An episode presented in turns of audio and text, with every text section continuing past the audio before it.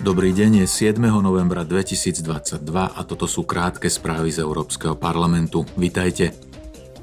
V parlamentnom výbore pre hospodárske a menové veci sa zajtra uskutoční verejné vypočutie o ekonomických dôsledkoch sankcií Európskej únie voči Rusku a o ekonomike Európskej únie. Na podujatí by malo vystúpiť 5 externých rečníkov, napríklad predseda výboru Ukrajinského parlamentu pre hospodársky rozvoj – Pozvaní rečníci by vo svojich príspevkoch mali zhodnotiť hospodárske dôsledky uvalených sankcií.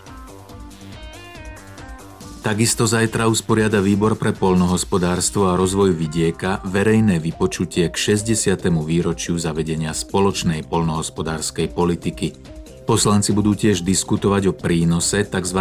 systému práv spoločenstva k odrodám rastlín – Ide o celosvetovo najväčší systém na ochranu nových odrôd rastlín pomocou práva duševného vlastníctva. Hovoriť sa bude aj o stúpajúcich cenách energií. Výbory pre verejné zdravie a pre občianske slobody usporiadajú spoločnú schôdzu, ktorá bude venovaná návrhu o európskom priestore pre údaje týkajúce sa zdravia. Ten predložila ešte v máji Európska komisia – Návrh má podporovať jednotlivcov, aby mali kontrolu nad vlastnými zdravotnými údajmi. Takisto podporuje využívanie týchto údajov na poskytovanie kvalitnejšej zdravotnej starostlivosti, lepší výskum, inovácie a tvorbu politík.